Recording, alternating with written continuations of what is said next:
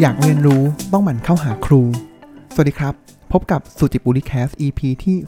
205สำหรับ EP นี้ผมอยากจะมาเล่าคอร์สนักเขียนที่ผมได้เข้าร่วมเมื่อสุดสัปดาห์ที่แล้วกันครับซึ่งต้องบอกว่าคอร์สนี้นะครับผู้ที่มาสอนนะครับก็ต้องบอกว่าเป็นปรมาจารย์นะครับในด้านงานเขียนเลยแหละนะครับ2ท่านนะครับท่านแรกเลยนะครับก็คือพี่จุ้ยนะครับหรือว่าผมเรียกเขาหรือเขาให้ผมทุกคนนะครับเรียกเขาว่าอาจารย์จุ้ยนะครับสุบุญเลี้ยงนะครับแล้วก็อีกวันหนึ่งนะครับก็จะเป็นพี่ต้อบินหลาสันการาคีรีนะครับก็จะเป็นนักเขียนชื่อดัง2ท่านนะครับก็จะมาเป็นวิทยากรบรรยายในคอร์สที่ชื่อว่านักอยากเขียนเรียนกับตัวจริงนะครับซึ่งผมว่าก็ได้ประสบการณ์ที่ดีนะครับแล้วก็เปิดโลกงานเขียนนะครับต้องบอกว่าที่มาที่ไปก่อนเนาะว่าทำไมผมถึงมาสนใจงานเขียนนะครับจริงๆผมสนใจเรื่องงานเขียนอยู่แล้วนะครับแต่ว่าช่วงหลังเนี่ยก็เขียนน้อยลงนะครับหนักมาพูดในพอดแคสต์เสียมากกว่านะครับก็เลยเขียนน้อยลงไปพอสมควรเลยแหละนะครับแต่ว่าพอเวลาไปอ่านหนังสือนะครับผมว่าจุดเริ่มต้นเลยที่แบบเฮ้ยผมอยากจะต้องกลับมาพัฒนาสกิลในด้านงานเขียนแล้วนะครับก็คือไปอ่านหนังสือปรัชญาชีวิตนะครับผมว่าเป็นเล่มที่ผมน่าจะมีการพูดถึงเนี่ยหลายครั้งนะครับที่เขียนโดยคาริลยิบรานนะครับก็เป็นกวีชาวเลบานอนนะครับเขียนมานับร้อยปีแล้วนะครับไม่ถึง100 ปีแต่ว่าเขาเกิดช่วงประมาณ 1,900 กว่าซึ่งเมื่ออ่านงานเขียนดีๆแล้วเนี่ยครับผมรู้สึกว่าเฮ้ยภาษามันสวยแล้วมันตราตรึงใจอะครับหรือเมสเสจเนี่ยบางครั้งเนี่ยคือถ้าเกิดเราบอกว่าคีย์เมสเสจเลยนะครับเราบอกว่าอยากให้คนอดทนเนี่ยครับแต่ว่าเราบอกแค่ว่าเฮ้ยอดทนสิอดทนเป็นสิ่งที่ดีนะมันก็แห้งๆนะครับแล้วคนก็ลืมแต่ว่าถ้าเราทำให้มันเป็นเรื่องเล่า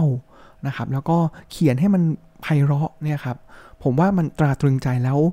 มันเข้าถึงจิตใจเราได้มากกว่าการเขียนแบบตรงๆหรือว่าการพูดนะครับซึ่งผมว่าก็เลยเป็นที่มาที่ไปนะครับแล้วก็ไปเห็นว่าเฮ้ยไม่ว่าจะเป็นนักเขียนที่ผมติดตามปัจจุบันนะครับไม่ว่าจะเป็นพี่หนุ่มเมืองจันทร์นะครับพี่เอ๋นิ้วกลมเนี่ยเขาก็มีการพูดถึงอาจารย์คนหนึ่งก็คืออาจารย์จุ้ยสุบุญเลี้ยงนะครับก็เลยไปเปิดดูเผอิญก็เลยเจอว่ามีคอร์สสอนพอดีนะครับก็เลยถือโอกาสลงเรียนเสียเลยนะครับซึ่งคอร์ส2วันนะครับก็มีวันนึงจัดที่กรุงเทพนะครับแล้วก็อีกวันหนึ่งนะครับก็จัดที่ณศรัทธานะครับเป็นอุทยานผมว่าน่าจะราชบุรีนะครับเพราะว่าสาเหตุที่ต้องไปจัดที่นั่นไกลนิดนึงนะครับเพราะว่าพี่ต้อเนี่ยครับถ้าเกิดทราบกันนะครับก็คือพี่ต้อบินหลาสันการาคีรีเนี่ยครับช่วง 2-3 ปีมานี้มั้งครับเขาเป็นสโตรกนะครับก็เลยทำให้ความสามารถในการสื่อสารเดินทางการเขียนเนี่ยลดลงนะครับแต่ว่าพออาจารย์จุ้ยเนี่ยเขาเห็นว่าเฮ้ยก็ยังสามารถพูดได้นะครับอาจจะไม่ได้ 100% นะครับติดขัดบ้างเดินลำบากบ้างนะครับก็เลยเชิญชวนแกเนี่ยมาสอนนะครับเดี๋ยวผมอาจจะไล่เป็น2วันนะครับว่าแต่ละวันเนี่ยมีอะไรโดยคร่าวๆนะครับแต่ว่าต้องบอกก่อนว่าไม่ได้อยากสปอยนะครับแต่ว่าลองไปประสบเองผมว่าอาจารย์จุ้ยเองเนี่ยผมว่าทฤษฎีเนี่ยไม่ได้เยอะนะครับแต่ว่าผมว่าลูกเล่นลูกล่อลูกชนความพลิกแพลงของแกเนี่ยผมว่าเหลือร้ายจริงๆนะครับแล้วก็มีกิจกรรมในคลาสที่สนุกนะครับแล้วก็ทำให้เราเนี่ยได้เรียนรู้เข้าใจว่าเฮ้ยกลเม็ดการเล่าเรื่องของอาจารย์จุ้ยหรือว่านักเขียนชั้นครูท่านอื่นๆเนี่ยเขามีเทคนิคอย่างไรมีแพทเทิร์นอย่างไรนะครับซึ่งถ้าเกิดในหนังสือของแกนะครับจริงๆแกมีเขียนหนังสือด้วยนะครับที่เกี่ยวกับเรื่องงานเขียนเนี่ยก็2เล่มนักอยากเขียนนะครับแล้วก็เล่มที่ชื่อว่าเขียนด้วยใจคงไม่พอนะครับแล้วก็ยังมีคอร์สในสกิลเลนนะครับเขียนด้วยใจคงไม่พอเนี่ยเหมือนกันนะครับผมว่าก็ลองไปศึกษาเพิ่มเติมได้นะครับแต่วันนี้ผมอาจจะมาเล่าเป็นน้ำจิ้มแล้วก็สิ่งที่น่าสนใจนะครับอาจารย์จุ้ยเขาบอกอย่างนี้ก่อนครับก็มีกิจกรรมนะครับแล้วเขาก็บอกว่าในเรื่องราวต่างๆเนี่ยครับมันมีอยู่2แบบนะครับก็คือเรื่องจริงแล้วก็เรื่องแต่งนะครับซึ่งเรื่องแต่งเนี่ยอาจจะแบบแต่ง 100% มาเลยก็ได้นะครับแต่ว่าอีกอันนึงก็คือเป็นไฮบริดนะครับก็คือแต่งจากเรื่องจริงซึ่ง storytelling ต่างๆเนี่ยครับอันนี้ต้องเน้นย้ำนะครับอาจารย์ช่วยจะเน้นย้ำตรงนี้นะครับว่า storytelling หรือว่าเรื่องเล่านะครับจุดเด่นหรือคุณลักษณะของมันเนี่ยครับก็คือมันต้องมีตัวละครและตัวละครเนี่ยต้องมีบุคลิกที่เฉพาะนะครับแล้วก็มันจะทำให้เรื่องเล่าเนี่ยน่าสนใจนะครับและเทคนิคของการเขียนเรื่องเล่านะครับของอาจารย์จุ้ยเนี่ยก็มีทั้งหมดเนี่ยต้องบอกว่า7เทคนิคนะครับต้องบอกว่ามันเป็นแท็กติกมากกว่านะครับมีอะไรบ้างผมยกตัวอย่างนะครับก็คือ มี7อย่างนะครับก็คือแต่ขยักขยายขยี้ขจัดขัดเกลาครบไหมนะประมาณนี้ก่อนแล้วกันนะครับแต่ก็คือเรื่องราวเนี่ยมันต้องมีคอนฟลิกต์นะครับคือลองดูนะครับเรื่องราวเนี่ยก็คือสมมติถ้าเกิดเป็นเรื่องที่ไม่มีคอนฟลิกต์เลยนะครับคนหนึ่งเนี่ยเติบโตขึ้นมานะครับแล้วก็ใช้ชีวิตไปเรียนก็ดีนะครับทำงานก็เด่นนะครับแต่งงานได้คู่ครองที่ดีมีลูกน่ารักสร้างอาณาจักรธุรกิจ100 ล้าน 1,000 ล้านนะครับเติบโตขึ้นไปนะครับแล้วก็สามารถที่จะประสบความสำเร็จเป็นนักธุรกิจระดับโลกได้นะครับแล้วสุดท้ายแล้วเขาก็จากโลกนี้ไปอย่างสงบเป็นไงบ้างครับเรื่องราวเรื่องนี้น่าสนใจไหมครับไม่นะครับไม่เลยนะครับแต่ว่าถ้าเกิดเรื่องราวที่น่าสนใจเราจะเห็นนะครับอาจจะเป็นพล็อตเรื่องที่เราเคยได้ยินเป็นประจำนะครับว่าเฮ้ยเศรษฐีที่ทุกวันนี้เป็น1,000 ล้านเนี่ยทีแรกเลยเนี่ยคือมาด้วยเสื่อผืนหมอนใบชีวิตยากลำบากมากนะครับเจอจุดตัดสินใจที่จะต้องทุ่มทุกอย่างทุกหม้อข้าวตัวเองเพื่อที่จะลงทุนทำธุรกิจอย่างหนึ่งทำครั้งแรกเจ๊งโดนเพื่อนโกงนะครับแต่ก็ฝ่าฟันอุปสรรคต่างๆมาได้นะครับแล้วอาจจะมีอาจารย์หรือมีคนที่คอยช่วยสนับสนุนนะครับสุดท้ายแล้วเนี่ยเขาก็ฝ่าวิกฤตขึ้นมาสร้างเนื้อสร้างตัวได้เห็นไหมครับเรื่องนี้มันก็จะมีความน่าสนใจมากยิ่งขึ้นนะครับเพราะมันคืออันแรกเลยคือแต่ก่อนนะครับเสร็จแล้วที่เหลือเนี่ยก็ผมว่าสิ่งที่มาด้วยกันนะครับก็คือเป็นกลุ่มที่เรียกว่าขยักขยายแล้วก็ขยี้นะครับขยักหมายความว่าอย่างไรครับสมมุตินะครับก็คือมีเราอยากจะสื่อนะครับว่ามีลุงคนนึงเนี่ยครับทำร้ายเด็กนะครับแต่ว่าเราอาจจะไม่ได้สื่ออย่างนั้นตรงๆเราอาจจะมีขยักเอาไว้นะครับโดยที่ตัวอย่างนะครับก็คือว่ามีลุงคนนึงเนี่ยเดินมาส่งกับเด็กนะครับใบหน้าที่ของลุงที่ยิ้มแย้มที่จูงมือเด็กมาเนี่ยครับแต่ในขณะเดียวกันเนี่ยครับเด็กคนนั้นมีอาการหวาดกลัวเหมือนเขากลัวอะไรบางอย่างอยู่เห็นไหมครับเราไม่ได้บอกตรงๆนะครับว่าลุงคนนี้ทำร้ายเด็กนะครับแต่เราเนี่ยขยักไว้นิดหนึ่งให้ผู้อ่านเนี่ยครับลองคิดตามว่าเกิดอะไรขึ้นกับเด็กคนนี้นะครับหรือว่าตอนที่เราบอกว่าเฮ้ยเราจะบรรยายว่าคนคนหนึ่งเนี่ยมีฐานะที่ดีร่ำรวยมากนะครับเราก็อาจจะขยักว่าเฮ้ยเราไม่บอกตรงๆแต่สิ่งที่บอกก็คือคนคนนี้ใส่นาฬิกาโรเล็กซ์แล้วก็เช่าอพาร์ตเมนต์หรูชั้นรูฟท็อปเป็นต้นนะครับเราไม่ต้องบอกว่าเขารวยแต่เราขยะเอาไว้นะครับแล้วก็กิจกรรมที่เป็นโจทย์นะครับที่อาจารย์จุ้ยเนี่ยเขาเคยให้ทำนะครับก็คือให้บรรยายน้ำปลานะครับสรรพคุณของน้ำปลาโดยไม่ใช้คำว่าเค็มนะครับเห็นไหมเราจะมันก็จะเป็นการฝึกเรานะครับทีนี้ขยักแล้วเนี่ยก็คือกักเอาไว้นิดนึงก่อนให้เขาคิดเอานะครับแล้วก็ที่เหลือเนี่ยอีก2ตัวก็คือเป็นการขยายก็คือการใช้พรรณนาโวหารมาเพื่อที่จะบรรยายหรือให้ข้อมูลเราในสิ่งที่เราต้องการจะบอกเนี่ยมันผมว่ามันอินมากขึ้นนะครับมีความสละสลวยมากยิ่งขึ้นนะครับเช่นนะครับมีตัวอย่างเขาบอกว่าประโยคทั่วไปเลยนะครับก็คือคนที่ประสบความสำเร็จก็ไม่ยอมพ่ายแพ้ต่อความฝันนะครับตรงไปตรงมาแต่ทีนี้ถ้าเกิดขยายนิดหนึ่งนะครับคือเขาจะเพิ่มเข้าไปนะครับก็คือคนที่ประสบความสำเร็จสิ่งที่เพิ่มนะครับก็คือแม้ในยามอดอยากแทบตายก็ไม่ยอมแพ้ต่อความฝันนะครับหรือว่าตัวอย่างนะครับของการที่จะเชิญชวนให้บอกว่าเฮ้ยหนังรักเรื่องนี้เป็นหนังรักที่ดีนะครับเราอาจจะบอกได้นะครับว่าเฮ้ยอันเนี้ยหนังรักเรื่องนี้ดีมากเลยนะครับพล็อตเรื่องดีนู่นนี่นั่นนะครับแต่ว่าถ้าใช้เทคนิคของการขยักแล้วขยายนะครับบิดมุมนิดหนึ่งนะครับประโยคที่เราจะเชื้อเชิญให้คนอื่นไปดูเรื่องนี้นะครับก็คือเช่นนะครับก็คือก่อนที่จะไปถามเขาว่าชอบฉันจริงๆหรือเปล่ากรุณาดูเรื่องนี้ให้จบก่อนนะครับเห็นไหมเราอาจจะไม่ได้บอกว่าหนังนี้แบบดีมากต้องไปดูนะครับแต่ว่าเราบิดมุมนิดหนึ่งอันนี้แหละคือเทคนิคของการที่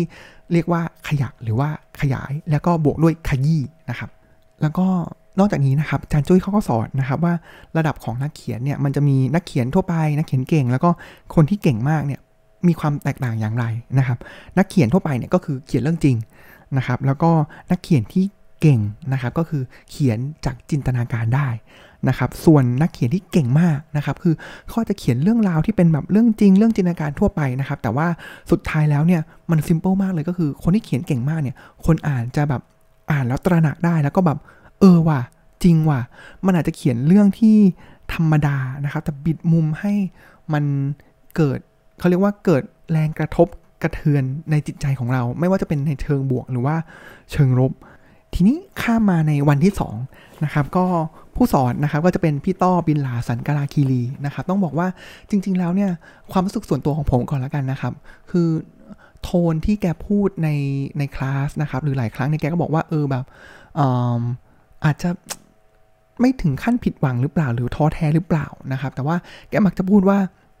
อุปสรรคของการเขียนเนี่ยก็คือโรคหัวใจโรคสโตรกซึ่งก็เป็นสิ่งที่แกเป็นนะครับมันเลยทำให้ช่วงหลังๆเนี่ยแกไม่ได้ผลิตงานออกมา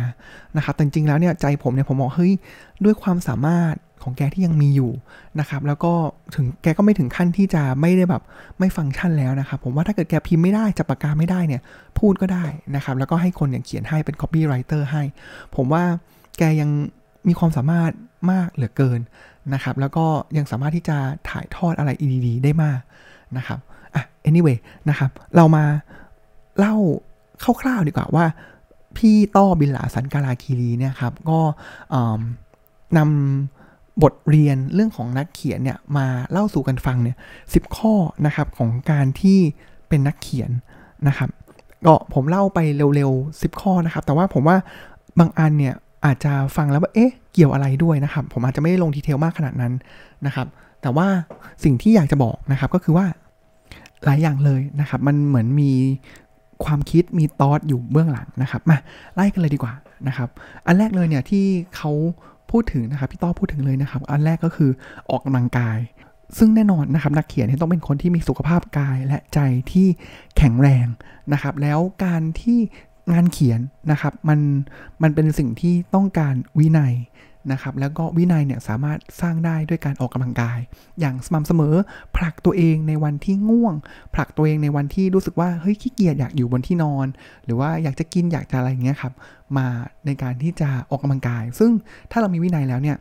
มันสามารถที่จะส่งผลถึงวินัยในการที่เราจะสรรสร้างงานเขียนได้นะครับ2นะครับไปเร็วๆเลยก็คือสนใจอย่างน้อย3วิชานะครับ3วิชานั้นเนี่ยคืออะไรบ้างนะครับ1ก็คือวิชาประวัติศาสตร์นะครับเพราะว่าการที่เราเข้าใจประวัติศาสตร์เนี่ยครับการเขียนเล่าเรื่องเนี่ยมันคือเรื่องราวของมนุษย์นะครับและประวัติศาสตร์เนี่ยมันคือเรื่องราวของมนุษย์นะครับว่าเราเนี่ยได้เรียนรู้อะไรมานะครับ2ก็คือภูมิศาสตร์นะครับคือภูมิศาสตร์เนี่ยเมื่อเราเข้าใจแล้วว่ามนุษย์เราเนี่ยเป็นอย่างไรประวัติศาสตร์เป็นอย่างไรภูมิศาสตร์เนี่ยครับมันคือบริบทสิ่งแวดล้อมที่ผลักดันให้มนุษย์เนี่ยทำพฤติกรรมนั้นๆทำสิ่งนั้นๆออกมานะครับแล้วก็เรื่องที่3นะครับวิชาที่3เนี่ยก็คือวิชาของภาษาอังกฤษนะครับผมว่าพี่ต้อพูดได้ตรงแต่ผมว่ามันก็จะมีความเป็นบริบทของสมัยพี่ต้อนะครับที่ผมว่าตอนนั้นเนี่ยภาษาอังกฤษเนี่ยถ้าเกิดใครเข้าใจแล้วเนี่ยแหล่งความรู้ดีๆเนี่ยมันมาจากภาษาอังกฤษมากมายนะครับแต่ปัจจุบันผมว่ามันก็มีเครื่องมือที่ช่วยแล้วพอสมควรนะครับผมยกตัวอย่างนะครับว่า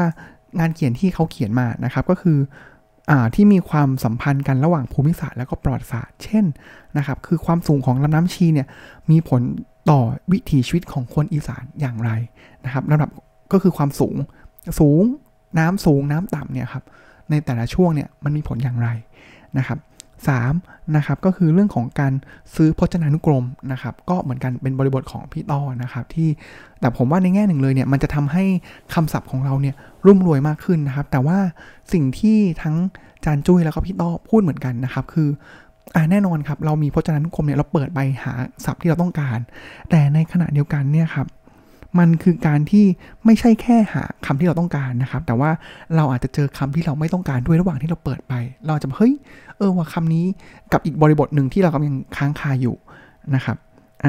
อันนี้คือเรื่องที่3ซื้อพจนานุกรมนะครับอันที่4นะครับก็คือเรื่องของการที่จะเป็นนักเขียนที่ดีเนี่ยต้องเป็นนักอ่านนะครับแล้วก็การอ่านเนี่ยของพี่ต้อมี3แบบนะครับก็คืออ่านแบบเพลินๆอ่านเอาเรื่องนะครับ2ก็คืออ่านแบบตั้งคำถามวิเคราะห์ทั้งในมุมของนักเขียนหรือทั้งในมุมของตัวละครนะครับว่านักเขียนเนี่ยเขียนแบบนี้เพื่ออะไรนะครับหรือเขาจะปูอะไรต่อไปหรือเปล่านะครับในขณะเดียวกันเรามองเป็นที่ตัวละครเนี่ยก็ดูว่าตัวละครตัวนั้นเนี่ยตัดสินใจอย่างนั้นเพื่ออะไรนะครับและสุดท้ายก็คือการอ่านแบบสังเคราะห์นะครับก็คือการอ่านเพื่อที่จะนำมาเขียนเองถ้าเราเป็นนักเขียนเนี่ยเราจะเขียนอย่างไรนะครับต่อมาอันนี้ผมว่าก็ subjective นิดนึงนะครับก็คือเขาบอกว่า ตระหนักว่าเราเป็นส่วนหนึ่งของโลกแล้วก็โลกเนี่ยเป็นส่วนหนึ่งของเรานะครับเพราะฉะนั้นสิ่งที่เราทำต่อโลกเนี่ยมันก็ส่งผลต่อโลกที่มีผลต่อเรานะครับหมายความว่าการที่เราตระหนักนี้แล้วเนี่ยครับเราจะเป็นคนที่ไม่หลงต่อโลกนะครับแล้วสามารถที่จะอัปเดตทันสถานการณ์นะครับอันต่อมาคือ6การเดินทางนะครับแล้วเน้นเลยนะครับสำหรับพี่ต้อเลยเขาบอกว่าต้องเดินทางคนเดียวนะครับเพราะอะไรเพราะว่ามันเป็นการที่เราจะได้พาตัวเองเนี่ยออกไปไกลจากกรอบเดิมที่เดิมความเชื่อเดิมนะครับแล้วการเดินทางเนี่ยมันไม่ใช่การท่องเที่ยวนะครับแล้วก็การเดินทางเนี่ยมันทำให้เราเนี่ยได้หัดตัดสินใจนะครับแล้วพอเราประสบการณ์เนี่ยสิ่งที่เราเห็นเนี่ยมันสำคัญก็คือเราคิดกับเหตุการณ์นั้นๆเนี่ยอย่างไรรู้สึกอย่างไรนะครับแล้วก็บันทึกให้เป็นวัตถุดิบระหว่างการเดินทางนะครับ7นะครับก็คือฝึกเขียนพี่ต้อบอกว่านี่คืองานที่หนักที่สุดนะครับแล้วมันเป็นงานเขียนเนี่ยมันเป็นศิลปะนะครับที่ต้องพลิกแพลงนะครับจนพบว่าจุดที่เหมาะสมกับตัวเราเองเนี่ยอยู่ตรงไหนนะครับแล้วก็มีเน้นนะครับว่าการฝึกเขียนบันทึกนะครับไม่ใช่การเขียน Facebook นะครับงงไหมล่ะเพราะว่าผมเนี่ยเป็นคนหนึ่งที่บันทึกเรื่องราวต่างๆเนี่ยผ่าน Facebook นะครับแต่ว่าเขาบอกอย่างนี้ครับเขาบอกว่าการเขียนบันทึกเนี่ยมันคือการที่เราอ่านคนเดียวนะครับแล้วก็เราคิดกับสิ่งนั้นจริงๆนะครับมันอาจจะพี่ต้อใช้คำว่าเปลือยความคิดของตัวเองนะครับคือเราเห็นเหตุการณ์หนึ่งอ่ะเราเห็นว่าเฮ้ยคำศัพท์อาจจะแบบติดเลทคำศัพท์สะบดอยู่นะครับแต่ว่าพอเวลาเราไปโพสต์ใน Facebook บันทึกใน Facebook เนี่ยมันมีฟิลเตอร์อยู่มันมีกรอบป้องกันซึ่งมันไม่ใช่ตัวตนของเรานะครับข้อที่8นะครับก็คืออันนี้ตรงไปตรงมาก็คือเสาะหาบรรณาธิการนะครับที่เป็นคนที่จะคอยขัดเกลางานเขียนของเราให้ดียิ่งขึ้นนะครับข้อที่9คือรักใครสักคนนะครับผมว่าก็ตอนฟังก็งงเกี่ยวอะไรด้วยนะนะครับเขาบอกว่าความรักเนี่ยมันเป็นพลังที่ยิ่งใหญ่นะครับแล้วเขาบอกว่าก็ถ้าเกิดเรารักใครเนี่ยแล้วเราอยากจะเขียนเพื่อใครคนนั้นเนี่ยงานเขียนนั้นเนี่ยจะเป็นพลังงานเขียนที่ยิ่งใหญ่นะครับแล้วข้อ10ก็คืออยู่คนเดียวให้เป็นนะครับก็มันคือการใช้เวลาไปกับงานเขียนนะครับแล้วอาจจะเป็น1ชั่วโมงต่อวันปิดเสียงโทรศัพท์ปิดโทรศัพท์เลยนะครับแล้วก็ใช้เวลานั้นแหละในการที่จะคุยกับตัวเองเข้าใจตัวเองนะครับแล้วก็เขียนงานออกมานะครับเพราะเนื่องจากว่างานเขียนเนี่ยมันเป็นการสร้างโลกจากกระดาษที่ว่างเปล่านะครับเพราะฉะนั้นแล้วเนี่ยเราต้องเป็นอยู่ในช่วงที่เราเนี่ยจิตใจเราพร้อมนะครับแล้วก็มีสมาธินะครับซึ่งสิ่งที่ทางพี่ต้อและอาจารย์จุ้ยพูดเหมือนกันนะครับคือสำหรับนักเขียนมือใหม่เนี่ยมันเหมือนกับการที่เราเริ่มปั่นจักรยานครั้งแรกนะครับมันลำบากมันเหนื่อยมันต้องเค้นนะครับซึ่งทริคที่ทั้งพี่ต้อแล้วก็อาจารย์จุ้ยเนี่ยพูดถึงนะครับก็คือเอาเวลาไปเลยนะครับสมมุติว่า1ชั่วโมงนะครับว่าวันนี้เราตั้งใจจะเขียนสักอย่างนั่งมันจนเขียนได้นะครับเค้นมันออกมานะครับแล้วทำอย่างนี้ไปเรื่อยๆนะครับจนสุดท้ายเนี่ยไม่ว่าอะไรเนี่ยเราก็สามารถที่จะสังเกตแล้วก็สามารถที่จะกลั่นกรองแล้วนำมาร้อยเรียงเป็นเรื่องราวงานเขียนได้นะครับส่วนวันนี้ก็น่าจะประมาณนี้นะครับพยายามจะไม่สปอยแต่ผมว่าเนื้อหามันดีนะครับแต่อยากจะให้ใครที่สนใจงานเขียนเนี่ยลองไปลงคอร์สนะครับไม่ว่าจะเป็นคอร์สออนไลน์นะครับเขียนด้วยใจคงไม่พอหรือว่าคอร์สนักเขียนของอาจารย์จุ้ยเองนะครับก็อาจจะเป็นทั้งผมว่าเนื้อหาน่าจะใกล้กันนะไม่ว่าจะเป็นคอร์สออฟไลน์ที่เป็นเขียนด้วยใจคงไม่พอหรือว่านักอยากเขียนพบนักเขียนตัวจริงเป็นต้นนะครับก็เชิญชวนนะครับสำหรับคนที่สนใจนะครับสำหรับวันนี้ก็ขอบคุณที่ติดตามรับฟังสุจิบุรีแคสนะครับแล้วก็ติดตามได้ใหม่ในตอนหน้าสำหรับวันนี้ขอกล่าวคำว่าสวัสดีครับ